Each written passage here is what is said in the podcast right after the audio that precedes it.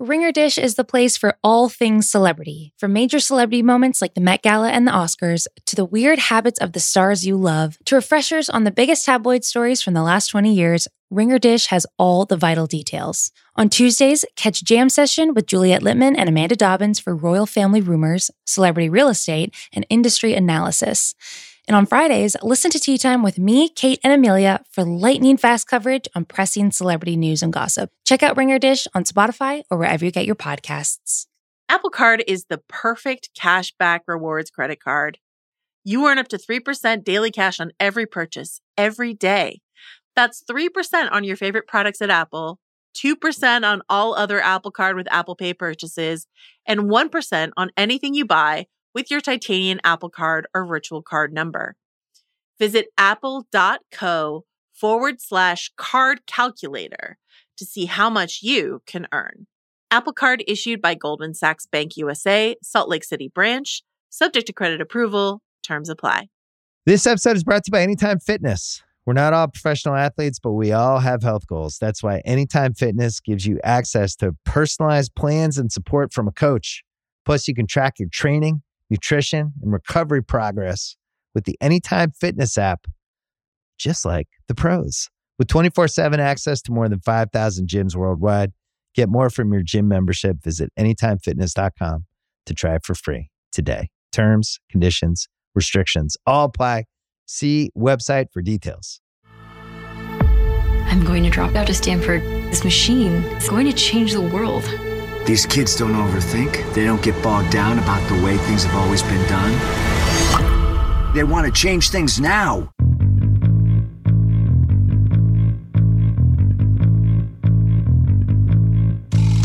Hello, and welcome back into the Prestige TV podcast feed. I'm Joanna Robinson, and I'm joined today by the great, amazing, very knowledgeable, wearing a black turtleneck uh, for the occasion, Jodi Walker. Hello, Jodi. Hello, Joanna. I did wear this turtleneck just for you. For anyone who is a Ringer Dish pop culture history lesson listener, this is a different black turtleneck than I wore for my other Elizabeth Holmes podcast because much like Elizabeth Holmes, I own a lot of black turtlenecks. Wow, is it the full closet? Do you have the full uh the full Steve Jobs closet? It's, it's certainly a section of the closet. I am also a bit of a like like to wear kind of a uniform for like office zooms sort of person, but where I'd say I'm lacking is in dress slacks. Uh that's that's where I have to that's where I have to draw the line between Elizabeth and I. You're also not today rocking a bold bold red lip and unhinged eye makeup, but maybe Joanna, maybe in the future. Think I didn't think about it. this is the first time we're we're podcasting together. Maybe you wanted to ease me in to that, to the uh, world. Yes, you have already figured out my psyche, much like I am in the process of figuring out Elizabeth Holmes' psyche. Is I was like, I have a couple calls after this. How many people are going to be comfortable with me with a full face of Elizabeth Holmes makeup? Perfect. All Next right, so time. We, we are here to talk about the dropout episodes one through three. We're going to talk vaguely about some things before we get into the specifics of the episode, including maybe our blanket recommendation. So if you haven't seen the episodes yet, you can hang with us for a second. And then we're going to get into specifics, and you're going to want to jump off and, and watch the episodes for yourself. Um, First, some quick Prestige TV program reminders. As we've been saying all week, there's a ton of stuff in the feed this week. Um, if you've been watching Severance on Apple or Super Pumped on Showtime or The Marvelous Mrs. Maisel um, on Amazon or wrapping up Euphoria on HBO, we've got shows covering all of those, uh, all of those episodes in the feed somewhere for you, and more to come. Today we'll be covering episodes one through three of The Dropout, um, which include I'm in a Hurry which is directed by Michael Showalter and written by Elizabeth Meriwether. Satori, directed by Michael Showalter, written by Matt Lutzke. And Green Juice, directed by Michael Showalter and Hilary Bettis. This show is an eight episode limited series. It's based on a podcast, The Dropout, by Rebecca Jarvis, as well as some stuff from John Carreyrou's uh, book Bad Blood, some Vanity Fair reporting by my old colleague Nick Bilton, and uh, The Inventor, a great documentary by Alex Gibney. So there's a lot of a lot of Holmes content for you out there if you want to supplement your viewing. The show was originally meant to star Kate McKinnon. We're going to talk about that in a little bit, but um, Amanda Seyfried stepped into the role of Elizabeth Holmes. And um, before we get into specifics, I just want to ask you, Jodi, like overall, if someone's on the fence about whether or not they want to watch this, would you recommend this show to people? Joanna, I loved it. I Yeah? really, really enjoyed watching this show. And I was I, I honestly felt like just from the trailer that it was going to be what I wanted out of a scammer show. I don't think I'm the only one who was a little disappointed by inventing Anna and the and What and do the- you mean? You didn't like inventing Anna? a perfect blend of Russian and Italian, Joanna. Thank you. Thank you. um so yeah so i was i was disappointed by that show i i wanted more from it i also wanted a little less of it it was too many episodes and there wasn't quite enough story to tell in in my opinion I think that Amanda Seyfried is nailing this performance. I think that the writing is great. The as we were sort of discussing off air, the bench of side characters of the actors that they have brought in to play a lot of characters who really just come around for one episode because there was so much turnover at Theranos are so good. They're like better than they even need to be. Um, so yeah, it gets my it gets my wholehearted endorsement. I say if you haven't watched it, hop off, watch it, and come back and join us. Excellent. One last thing that I will just echo everything you said. I really enjoyed it. I enjoyed it way more than I thought I would. I sort of dove into a bunch of these scammer shows all at once. And this, I think, is the one that I would recommend the highest out of all of them. And um, Amanda Seyfried and Naveen Andrews uh, is her co lead who plays um, Sunny Balwani. And uh, Naveen.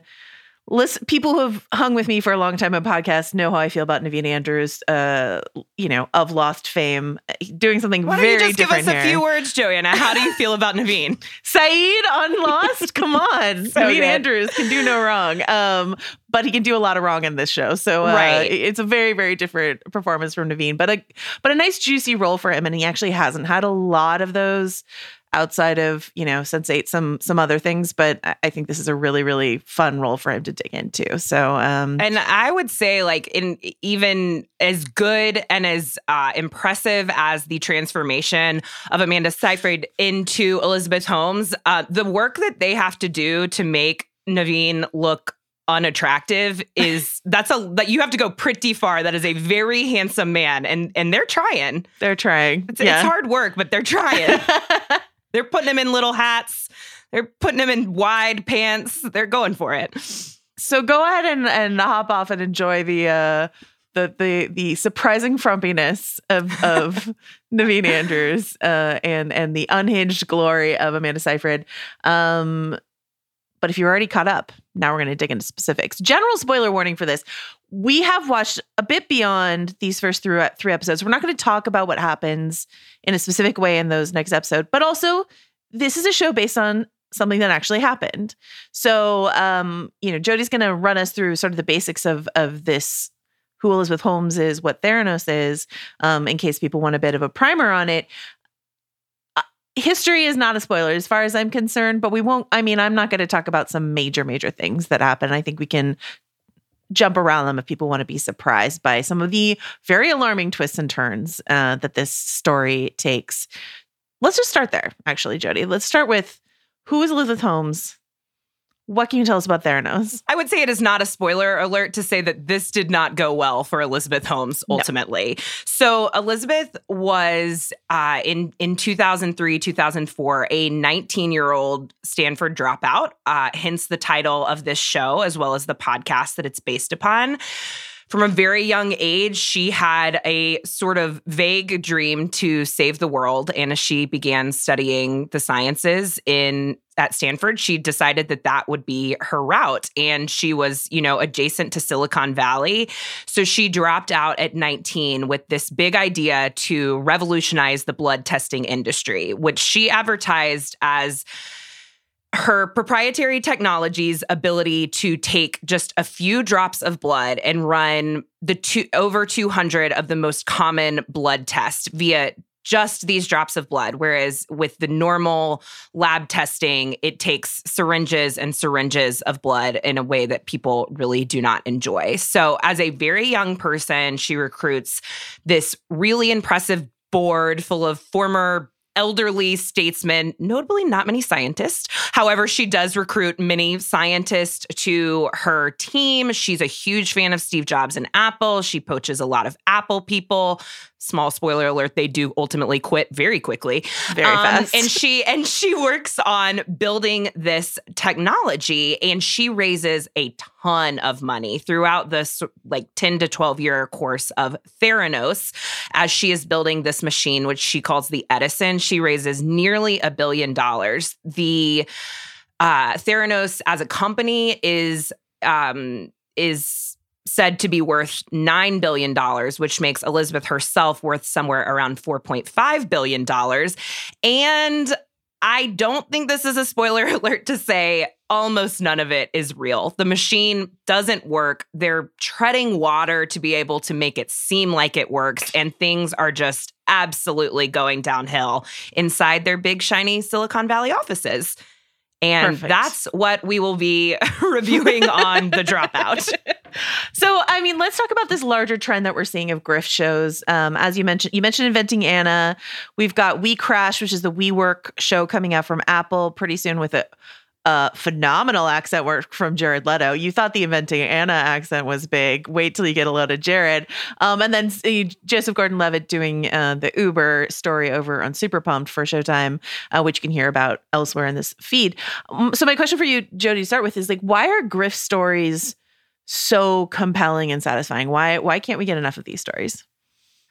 I think that to your average person who has the ability to feel shame, uh, maybe to feel even more shame that they should, um, that it's it, when you look at these stories, you simply think, how? How did they do this? How can a human manage this amount of lying, this amount of hurting people, this amount of literal fraud over and over again is what these is what these stories are about. And i think just the average person can't really comprehend their own personal ability to do that. And so a lot of times what we look for in tv is relatability. But in these stories what we look for is the extreme unrelatability of these scammers and what they're up to. And I, I touched on this in um, a, another uh, pop culture history lesson on the Ringer Dish about inventing Anna and the Anna Delvey story. You know, when you're looking at a scam, it means that someone has failed. And I think in some dark way, we want to see that happen. And and we want to see people fail in great fashion because then that means that maybe you shouldn't really try for anything big and and maybe it's fine to to not invent a company or not to be an inventor because it doesn't always work out. Um, so watching something explode in grand fashion is is always going to be a good time. Yeah, it's similar to like a gangster story, right? You you you kind of enjoy watching people behave badly, but then you also watch like enjoying seeing the inevitable fall that comes with it. And I think something else that's true of these of this influx of grifter Silicon Valley specific grifter shows is these are what I like to call a Wikipedia show. Um, you know, similar to American Crime Story, um, where you can watch it and occasionally read a Wikipedia page and then maybe accidentally spoil yourself on something that's coming because you're like, oh no, that that person's no longer alive or something like that. Um, so you know, Wikipedia with caution as you're as you're watching this show, but um, there's a joy in that. You get the joy in sort of um, a lot of outlets will put up slideshows where they'll be like, "This is what the real person looks like. This is who they cast." Like, there's all this these, is how much hotter they are in the show. yeah, exactly. There's all these like things around it that that really uh, enhance your enjoyment of it. And I think very specifically, I think the reason that the dropout is one of the most satisfying of the grifts that we're talking about here um, is because, of course, there are victims of this grift that we feel um, very badly for because this is a this is not your average Silicon Valley grift because this is unlike Uber. This is about um, healthcare. Science. It's not. It's not science and medicine, notably difficult areas to disrupt. However, a lot of the people that she, you know, ultimately grifted here are gullible old white men. And there's just a part of that that is extra satisfying in terms of who. I, like I said, I don't want to gloss over some of the more serious victims of her crimes here, but like, you know, of, of who she's really duping and what that means um, for the whole infrastructure of Silicon Valley. So I, I live in the Bay Area, and um, this is a story I promised to tell you off air. That I'm going to tell you. I haven't told you yet. Tell you on air now, which is in 2015, yeah, 2015, Vanity Fair, which is where I used to work, launched something called the newest new establishment summit in the Bay Area. And it was meant to be sort of this big conference where a bunch of tech luminaries and some Hollywood people would come and talk about what it's like to be fabulous and successful. And Elizabeth Holmes was one of the guests. And I think this was just two weeks before the first Wall Street Journal article that really Wow. uh, opened people's eyes to who she What was timing. before it broke. So I got to see Elizabeth Holmes. Uh, she was the keynote speaker during like this big luncheon. So the attendees of this conference, and by the way, I was just like a scrub reporter working for Vanity Fair, who I think they let me go to this fancy thing because I lived here, so they didn't have to pay airfare or a hotel. Um, so I'm I'm reporting on the room. It's a big fancy luncheon. Just the richest, most famous Silicon Valley people are here eating like you know, million dollar salmon and stuff like that. And Maria Shriver is up on stage with Elizabeth Holmes. Maria Shriver has put on the black turtleneck and the black slacks and to be like, look, we're matching. You can You Google mean that there. I have not done a unique and funny thing today? you did not invent this. Maria Hmm. Shriver invented this. Um, but they're they're on stage. And so I just I two weeks before all this happened, I watched a room full of the quote unquote smartest, quote unquote most successful people eat up every single word of this grift. And so there is just this extra satisfying twist of the knife of being like, it's all bullshit, man. And uh and even even the smartest people can get drawn in by a bold, bold uh red lip, you know? Well, So- Joanna, then I have to ask you. I mean, you're a very smart person who was sitting in that room. What did you think of her of her talking? Did did were you buying it or were you just think- like this voice is wild? I mean, the voice stood out. What's funny is earlier that day, I I uh, saw the Mark Zuckerberg keynote, and Zuckerberg was kind of early in his learning how to do active listening uh, phase of his uh, development as a, as ostensibly a human. So he, you know, he was still very robotic, but he was doing the robotic active listening, which means he was just like laser focused on the person talking to him and actively nodding and like all of this sort of stuff. And so, um, coming off of him, she seemed very smooth, but she still, she also has this strange awkwardness that Amanda Seyfried cap- captures incredibly. Perfect, perfect performance, I think. Um, yeah, that that is that is very true. I mean, there there's a lot of weirdos in Silicon Valley. You know what I mean? And a lot of them are visionaries, and then some of them are con artists. And yeah, and ultimately being weird is not what her downfall was at all. no, no, It was the lying. it was it was the untruths. Um, so I want to talk a, a bit about the tone of this show, which is a really interesting one because the main creative team behind the show um, are Liz Meriwether, who uh, created uh, you know the sitcom New Girl, and Michael Showalter, who's best known for comedy. when I told a friend of mine who who likes is a big film and TV watcher in general, the creative team, he's like, "Oh, is this a comedy?" And I was like, "Well, kind of." Um, not really. I mean, certainly if you watch these first three episodes, I would say you probably would not get that vibe off of it, especially given some of the very serious subject matter that's at play here, including like a sexual assault that Elizabeth Holmes experienced when she was at Stanford.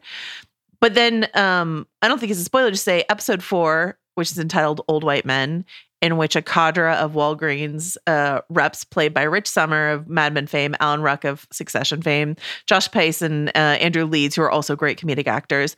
I mean, that could have been an episode of Silicon Valley. Honestly, is is how that episode feels.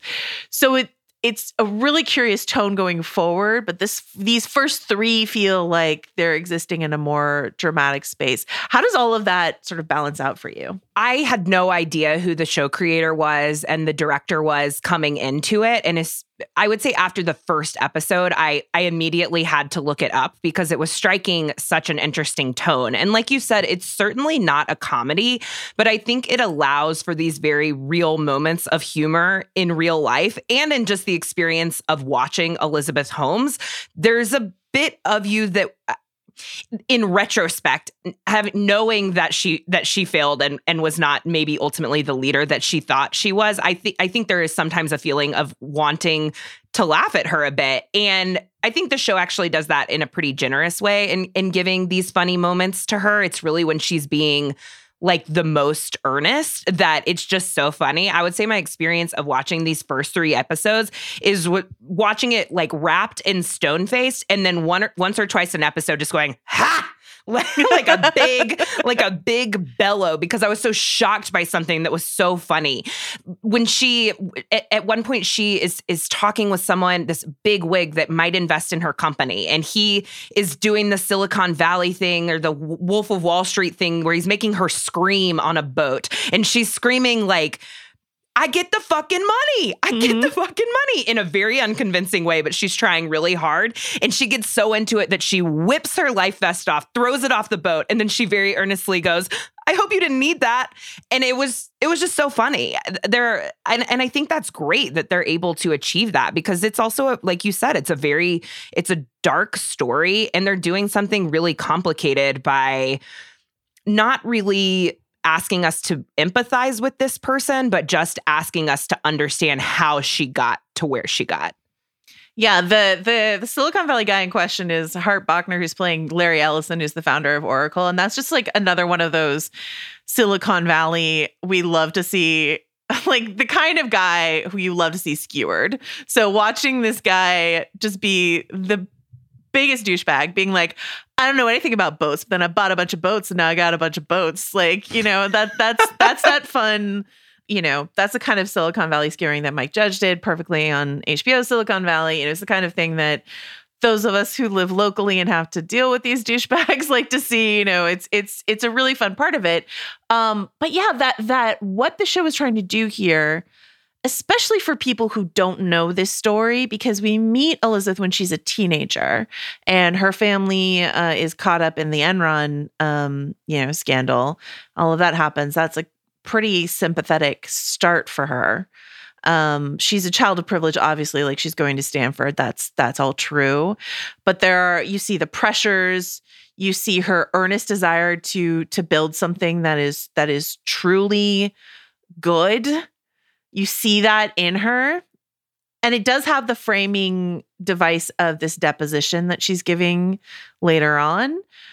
But I think if you went into this cold, you might not know how bad things actually got and and how chilling some of her decisions become.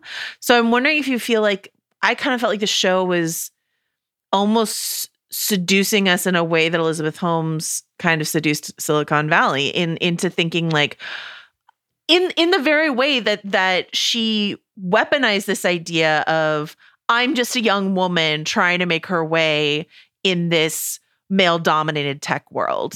How do what do you think about that? I am someone who knows a lot about Elizabeth Holmes. I've been I've been following it from the beginning. Sometimes I just check back in on what's happening. I'm listening to the future episodes of The Dropout about the trial. I have a general interest in scammers and she's one of the best and and and one of the most fascinating and her her scam if we could even call it that ran for so long. And so there's a lot to sink your teeth into. So it's hard for me to put myself in the mindset of someone who doesn't know about it.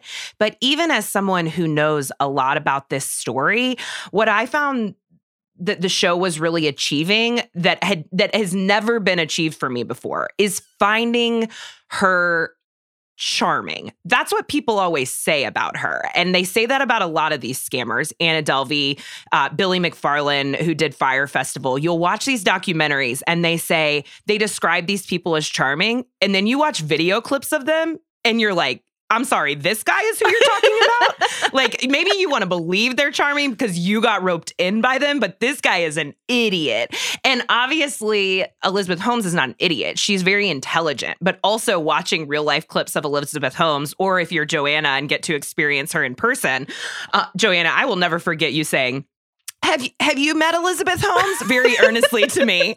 I was like, no, have you? Of course, I haven't met Elizabeth. You're a scammer Holmes. scholar. I don't I know. know. I don't know I who stay, you met. I stay far away lest I get involved in the scam, which is incredibly possible for me. so, um, yeah. So even as someone who knows a lot about this story, that that was a brand new invention to me. That was a new side of Elizabeth Holmes to actually find her to be this captivating person. And of course, she's not charming. She's awkward and she's bumbling and she's off putting a lot of times because she is putting on these affects. But what I think people mean when they say they found her charming is that they found her conviction to be so alluring. Like, no one believes in herself more than Elizabeth Holmes, and it makes other people want to believe in her and her mission and her vision too.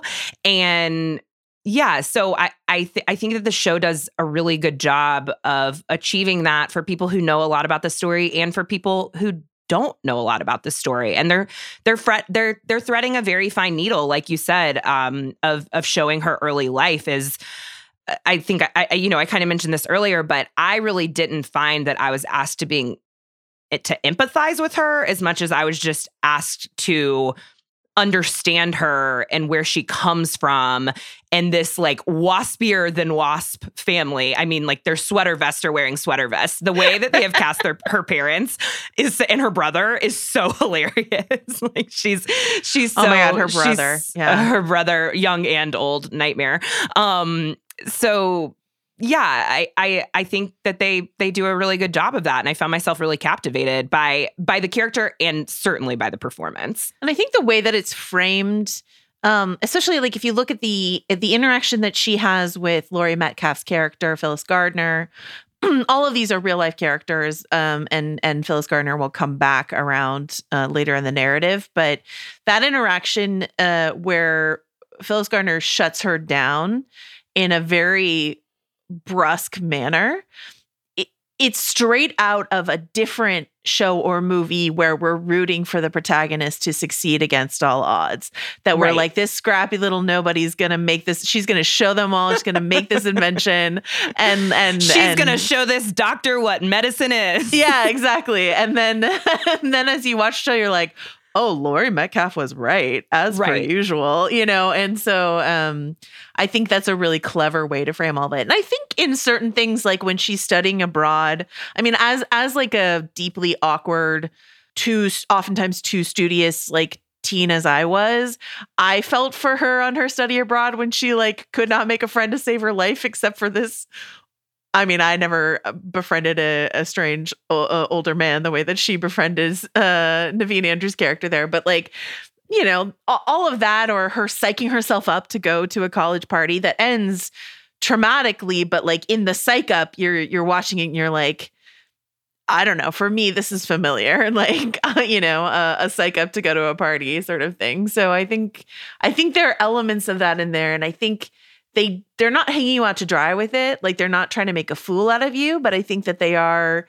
using some tropes that are familiar to upend this story a little bit. Do you know what I mean? Yeah, and I think and I think to sort of for like I was saying before, for me at least as someone who knows a lot about her, to to tie up some loose ends of this story for me of things that I've never understood and a lot of those things are the very personal aspects of it, which I think is what they're nailing with using these kind of tropes that you're referring to or things that you related to. I don't relate to her psyching herself up in the mirror necessarily, but I liked watching it because it made a lot of sense to me about her. It just made this person make so much more sense to me, and it, and that certainly includes the trip, the uh, the the immersion program in Beijing, and her meeting Sunny Balwani there, because that is a relationship that is very complicated and very hard to understand. But what they really nail home in those scenes that are both totally platonic and very romantic. It's like constantly dusk. The sun is much like in Outer Banks, the sun is always setting on Sunny Balwani and Elizabeth Holmes. And Pogue and- life in Beijing. you love to see it. Where's the fan boat? Right. Unfortunately, she is a kook. Um, but it makes you understand how this power dynamic got put in place and how she began to rely on him as this figure who made her feel not like she was normal. That doesn't really seem to be something that she's concerned with, but like what she wanted and what she was doing made sense because he saw it as important as she did. Unfortunately, he was 38 and she was 18, and he should have bought her one meal and cooled it. But Big yikes. So the the Sunny relationship, I do want to talk about this for a second. So Sunny Balwani, um, who as we see in these first three episodes, is her romantic partner and then eventually like her business partner here. And their dynamic is like a little bit Svengali. It's complicated. There's like there's the controlling aspect, there's the needy aspect. It's all in there. And what what I thought was really interesting that I learned um via the Wikipedia ing and reading outside you did articles. it. You Wikipedia, Joanna. well, is that in her trial? And I don't know if they're going to get to this, but that in her trial, Elizabeth Holmes tried to argue that like everything that happened was something that Sunny orchestrated and manipulated her into. She tried to shove all the blame onto him. And what's true is that the showrunners of of this particular story are like we see some manipulation here, but we're not buying that story that she's telling. We're putting Elizabeth in the driver's seat of her own fate here. We're we don't buy this narrative that she told at the trial. And then I was reading this great interview that Amanda Seyfried gave um, my old colleague Joy Press over at, at Vanity Fair about how after they had already filmed a lot of the series, um, due to the trial, the text messages between Sunny and Elizabeth came out which they I think they peppered back into the show. But something that Amanda Seyfried said was like it was really gratifying because those text messages revealed to us that we felt like we were really on the right track with how we characterized this relationship. How do you feel about all of all of that messiness? It it is messy. I I think that the show has made the smart decision or the smartest decision they can in sort of going with um what the reality of the outcome is and the trial and the jury that uh, that ultimately convicted Elizabeth Holmes of fraud also did not what no matter what their personal feelings were about the story that she told about this relationship and abuse and manipulation they did not ultimately decide that it is what made her make these decisions. And so i think that that's kind of the only thing that the show can do is is is go forward with sort of how she's been convicted and how the trial went along and and I'm curious about you said that in that interview uh, that Amanda said that the entire show had been filmed before the trial? I don't think the entire show. I Okay. think before I think the scripts had been written and they had shot some of it before at least the text messages like came out right. and were a yeah, public record. those- right those sort of explosive text messages. And yeah I, I think that there was a lot um, that they put in the show that came from the trial which i which i also think was a smart move you know because those are things that people are less familiar with. And those a lot of the sort of reality of Elizabeth Holmes' personal life came out in that trial. And you've got to have that stuff in a show that is so central to this one character and to also these two characters and the relationship between them. So I think that so far, at least in these first three episodes, they have given that relationship a lot of nuance and a lot of tension. I mean, the the it is it is it is scary. It's scary to watch them together and think about what they'll do and how they influence one another. And and both of those performances are performances are playing a lot into that as well. Yeah, and I think I mean the title of the third episode, Green Juice, which is an allusion to this really disturbing interaction between the two of them that turns violent. Um I- think the way that dynamic goes where like he he is out entirely out of pocket in that first exchange around the green juice where she winds up with green juice all over her shirt and stuff like that. But by the end of the episode, she has decided she needs him to secure her place with the board. And so she she ends the episode docilely sipping green juice, but because she needs him where he is. So she's doing this because it puts him in the place where she needs him. So who's really doing the manipulating and the controlling here, you know? Right. And no matter no matter how unhealthy that this dynamic is, Elizabeth Holmes, it is sort of pounded into us over and over throughout these three episodes, is that she is someone who is creating her own persona, who kind of sees herself as a blank canvas, that she dresses up like a paper doll in her black turtleneck. She affects this voice. She practices her lines in the mirror and she sees no shame in that. That that is who she is. And in Sunny, she's found someone who also wants to shape her into that person. And so, in some ways, he is supporting this sort of like unsustainable lifestyle that she has created for herself and uh, yeah no matter how unhealthy that partnership is it you do understand how they fell into it and how that might have been kind of the only sort of person that that she could have been with for that amount of time. Because when she says in interviews that she's not dating anyone it's like oh yeah you don't seem like you're dating anyone. And so then when it comes out that she's in this 10 year long relationship with a man who's 20 years older than her that's even more believable. But it's yet another thing that this show is making sense of to me and and making me sort of like understand on a deeper level. The release schedule for the show is that the first three episodes drop you know, it's a, it's a three episode drop and then a week by week after. And I think this first three episode, if you look at it, you know, when you are Hulu or the creators deciding how to do the mini binge and then the week to week, these first three episodes act as a really smart and sorry as a really smart villain origin story, right? Essentially, you're watching a villain get their costume, their voice, like all that together. It ends with her in the turtleneck with the with the lip and the voice in place and all that sort of stuff. And the scenes where she's trying to she's trying out the voice in the mirror, which we see a couple times.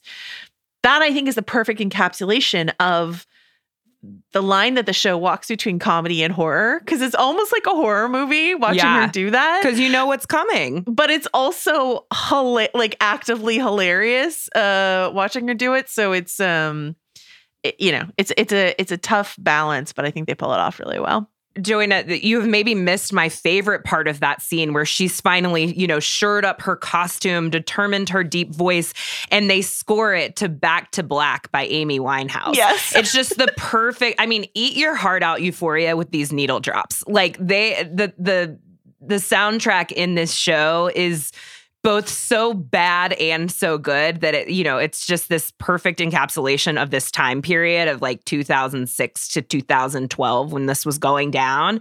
And yeah, I mean it's uh, it's a little corny to do back to black when she has on her whole black outfit, but it's also perfect. I mean, I just like and that's the I think like you said these three these three first episodes that are dropping all as once really work as a package and they've gotten the story far enough along to really be interested in it and I think to end with a needle drop like that and a moment like that I hope will keep people coming back week to week. we discussed this earlier but um the needle drop that really got me was when uh feist uh pipe one two three four. three, like nothing says early odds more to me that perfect and uh standing in line to get the the first and and the that's another sort of Silicon Valley comedy moment is this like fervor the guy who comes out of the Apple store saying like I got the first one and everyone's screaming about the first iPhone and how Yeah. excited they are to have it and you're just like oh my god Silicon yeah, Valley the i the iPhone or or even more so the iPod in this show is like I haven't seen this ubiquitous Apple branding since the morning show. It's it's so and the way that they use it, I I'm I'm kind of interested, Joanna, what you thought about the scene where she's sort of there's two scenes. One where she's sort of like dancing at Steve Jobs on a poster to the tune of I'm in a hurry to get things done. And then the other time when she's in, I think episode three, when she's, or m- maybe episode two, when she's finally come up with a, the idea for Theranos that she thinks is going to work with the finger pick drop of blood. And she's rubbing an iPod on her face. That's what she's, she's somewhat sensually rubbing an iPod on her face. I mean, the black turtleneck tells you really all you need to know, but her Steve Jobs fanaticism and what's what what's interesting to me is um I I, I thought the I thought Apple's policy was that villains were not allowed to use Apple products in Same. film and television, but like here she is with her old click wheel iPod and the iPhone, you know. Right. This is outdated technology. So we know that villains can't use iPhones, but what about a chunky, chunky iPod? Is that is that on the table? But she has she she has the phone that she smashes later. So she like, does, yeah. right. But She it is a, it a chunky boy. Yeah, I I don't know. I I have questions about that, or maybe they convince themselves that she's not quite a villain, but she is. She definitely is. So um, the the genius bar scene uh, is among my favorites. The Genius Bar leading into the sort of uh, board meeting that she walks into, the way in which she, you know, because we talked before about these like girl boss tropes that are peppered into here. And she goes to this Genius Bar to get her phone fixed. And she talks to the girl at the Genius Bar about sort of like what her dreams are, whatever. And the girl gives her this you know, is taken aback by this very weird question by this unhinged looking person. What was your this. childhood dream? Yeah. She asks. And uh, at the Genius Bar, after handing over a splintered iPhone uh, screen, a shattered. That could have uh, only been destroyed by rage. There's Exactly. absolutely no other way that that screen got like that. Absolutely, absolutely. And uh, you know, and the and the and the uh bewildered Apple employee gives her this answer, which Elizabeth Holmes then goes and repurposes, uh, adding some tears and a I'm just a girl. I don't know what I'm doing narrative to prevent the board from firing her uh, in just one of the most cynical, weaponized, uh, you know, girl power moves I've ever seen. I absolutely ate it up. I thought it was incredible. Did you think? Absolutely. I was just thinking about like, oh no, I'm about to fawn over another scene. I think I should, you know, on the Prestige TV podcast be bringing some sort of critical eye, but I just really ate this show up. And that back to back scene of her at the Genius Bar with that girl and that that young woman did a really good job too. It was like Elizabeth Holmes is looking in this funhouse mirror version of herself and she's seeing a young woman that in a sliding door scenario she could have become. But of course she never could have become that because there it has always been something inside her that had a childhood dream that that they were going to see to fruition no matter what.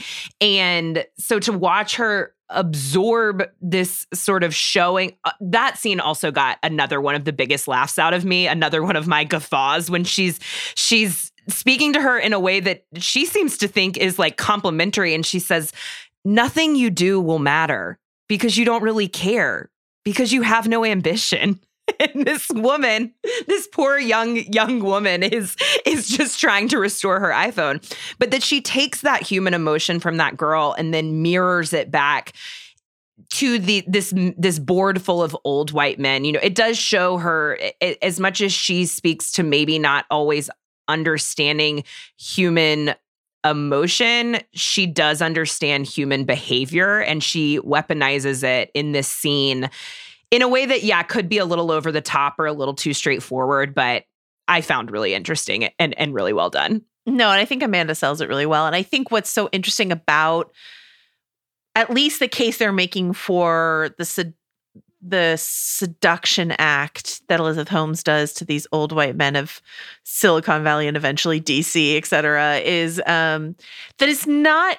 It's it, it both is and isn't sexual, right? You know, like the red lip and the blonde hair and all that sort of stuff is part of it. But really, given the age of these men, it it's more like a daughter father it's paternal. That- it, it- they, they drive that home a, a good bit that that you know it's like they're watching their daughter up there crying and saying i did all the right things. I tried so hard. And they believe her. She did try hard she shouldn't get another chance she has failed but she's found the right people to give her another chance because they don't understand science but they do understand a woman crying it's great. It's genius. Um, the the show is flirting a little bit with this idea that Elizabeth Holmes might be somewhere on the spectrum or neurodivergent. She says this thing to Sunny about how she doesn't feel things like other people does. He says, I know. And then she says, I love you. And, you know, there's a, you know, the way in which she interacts with that genius bar employee, you know, but I mean, if I have a criticism of the show, I think you either have to, when you bring up something like that, I think you either have to actually engage with it or not bring it up at all. And I, I would say the the super light way that they're bringing a maybe sort of thing into a subject that is very sensitive for a lot of people. Um, I, I don't know. I, I think maybe they could have just left left that out if they weren't prepared to go fully into it. Do you know what I mean? Yeah, that line stuck with me as well because it it is pretty specifically implying um that that that she may be neurodivergent and I think that that is not something that Elizabeth Holmes herself has ever said or that is any sort of public knowledge about her. And so th- I also think to make that assumption or assertion in the show would probably be the wrong move. And they they might be they might be flirting with it a little too much to sort of be kosher. I think where it's where they are successful is is just showing the way that she's a very unique person is showing her as a person and and all of these eh, one of my favorite little moments of her time at college is when she's on the phone with her 40 year old friend sunny balwani talking about microfluidics Super but then normal. her roommate is totally normal college experience we've all had it Mm-hmm. and then her roommate or a friend comes in and holds up a copy of Vanilla Sky on DVD and a bong. And Elizabeth uh, nods. She gives a little smile and she nods. Like she she does, you know, she is interested in other experiences. But then I think as the episodes progress and what we see hounded in more and more is this sort of nature versus nurture dynamic of yes she was born with these ambitions but then all of these other things come at for her from different angles the Silicon Valley expectations, meeting with these CEOs who are telling her she has to fire people in order to be a leader. And we watched those parts of her get pummeled down more and more until she has sort of convinced herself that she is this certain type of person who can be totally heartless and uh and this person who can just be selling a product that that doesn't exist and who can just outright lie over and over to everyone around her. There's also this arrested development aspect to her. Like, so as someone who spends many hours a week talking about geek properties on on the Ringer podcast network, I am not going to hold anyone's like fondness for Yoda against them. But the way in which she uses Yoda in a quasi professional academic setting, and then later, um, again, this isn't a spoiler because it's true to real life. Has the do or do not there is no try was was emblazoned in uh, large letters on the wall of the entryway of the Theranos building. Do you know what I mean? That this is like that speaks to I mean uh, on a different person maybe I would feel like oh that's f- some fun whimsy, but here it just sort of feeds into this whole stunted like she's she's weaponizing this idea of oh i'm just a girl i don't know what i'm doing.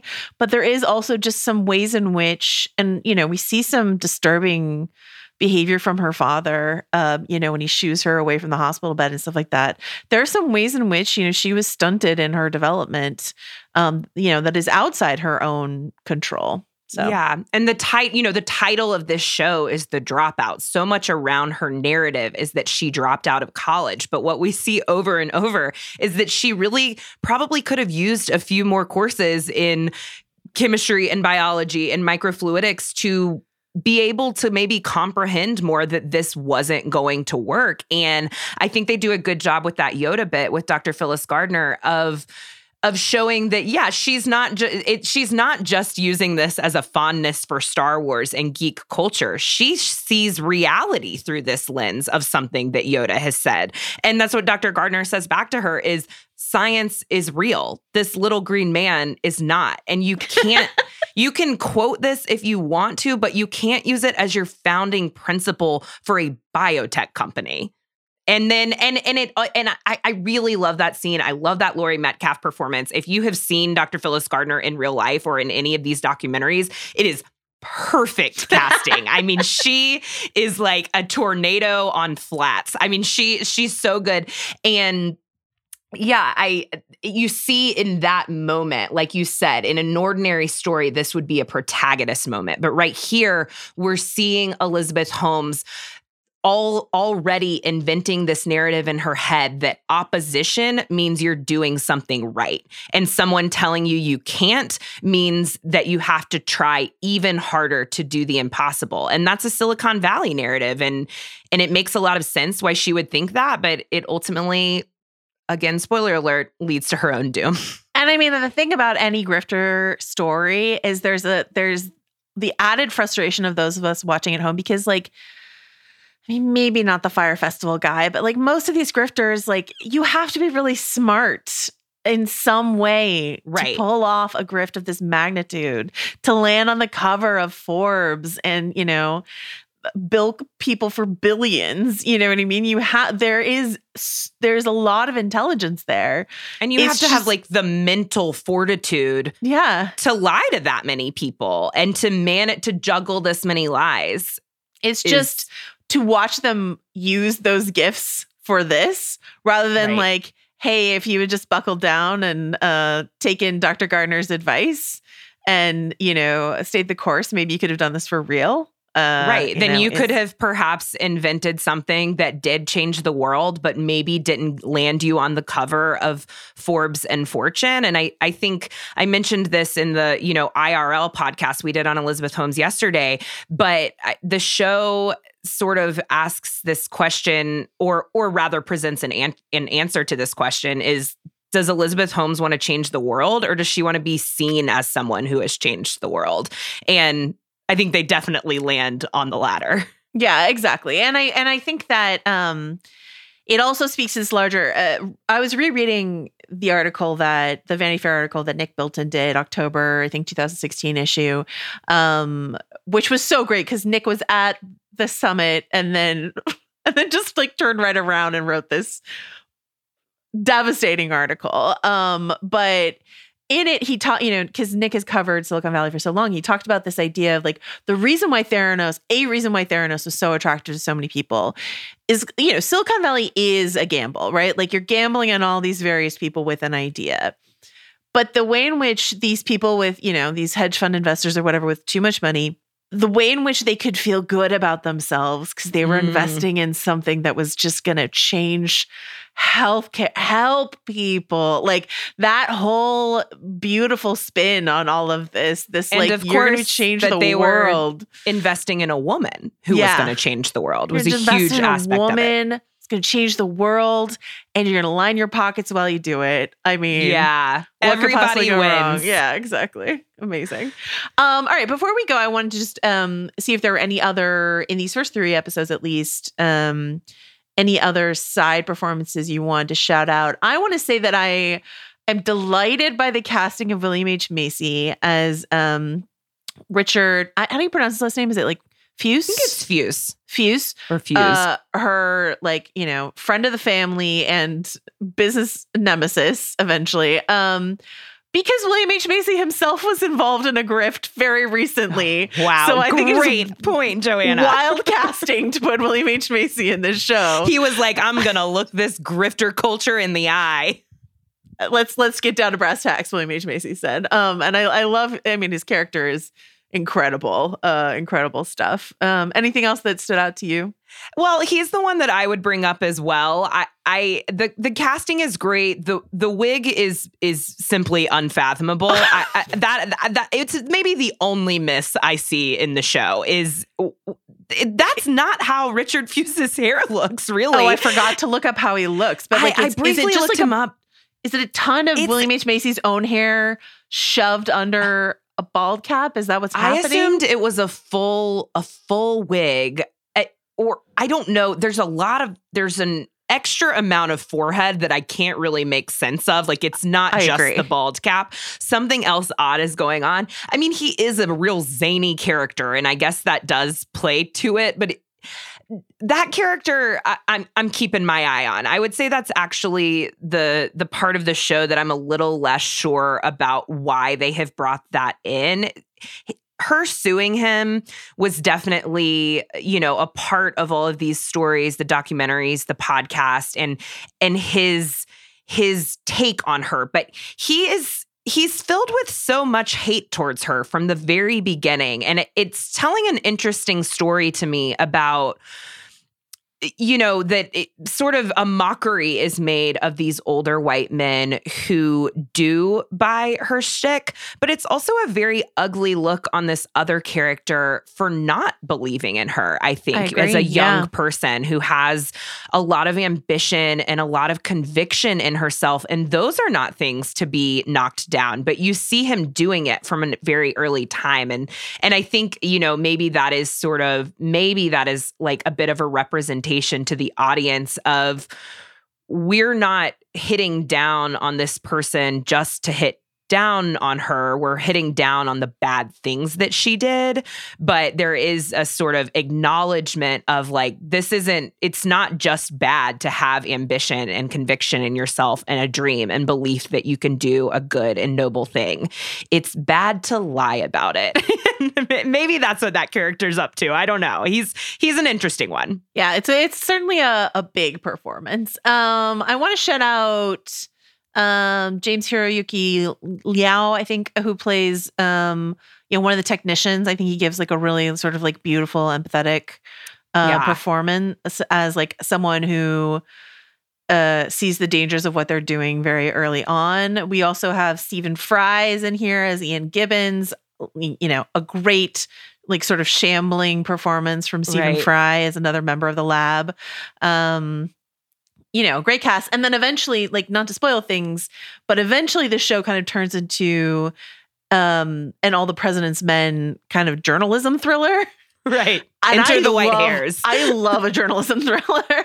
So the so the Wall Street Journal is coming, the Murdochs are coming, all of that's happening. So um that that's a really strong place for the show to go. It's not just staying in the lab, but it's sort of spreading out from there. Um and I think that's a really fun fun thing to look forward to. Anything else you want to shout out? There are Yeah. a lot of future performances that that you know I would otherwise shout out, but I so I would just stay stay tuned because, like we said earlier, there are a lot of these sort of one-off characters. They maybe come in for one episode because there was so much turnover over the course of this company that there were a lot of people who had really you know strong experiences for the good and the bad, and they have cast each one of those players I think so well and that just bring a lot of nuance to the story. So stay tuned. Stay tuned for the dropout. Uh, we may or may not be back to cover more of it. We shall see. I hope I get to see. I, I think we definitely liked it. yeah, you're about to I'm about to have to dive into other colors, unfortunately. As as it turns to spring here, I might have to get a lighter weight. Oh, some pastels. All right. Well, we'll we'll see as as it all unfolds. Hopefully, we'll be back. Uh, Jodi Walker. Until then, where can folks find you? Oh, they can find me all over the theringer.com. Like I mentioned, uh, we are doing pop culture history lessons over on the Ringer Dish channel. And if you have a general interest in grifts or scamming, there's a lot of that going on over there. And yeah, they can find me writing about TV on theringer.com. Excellent. Big thank you, as always, to our senior producer, Steve Ahlman, for this. And we will be back in this feed with more grifts, more prestige. Uh, and we'll see you then.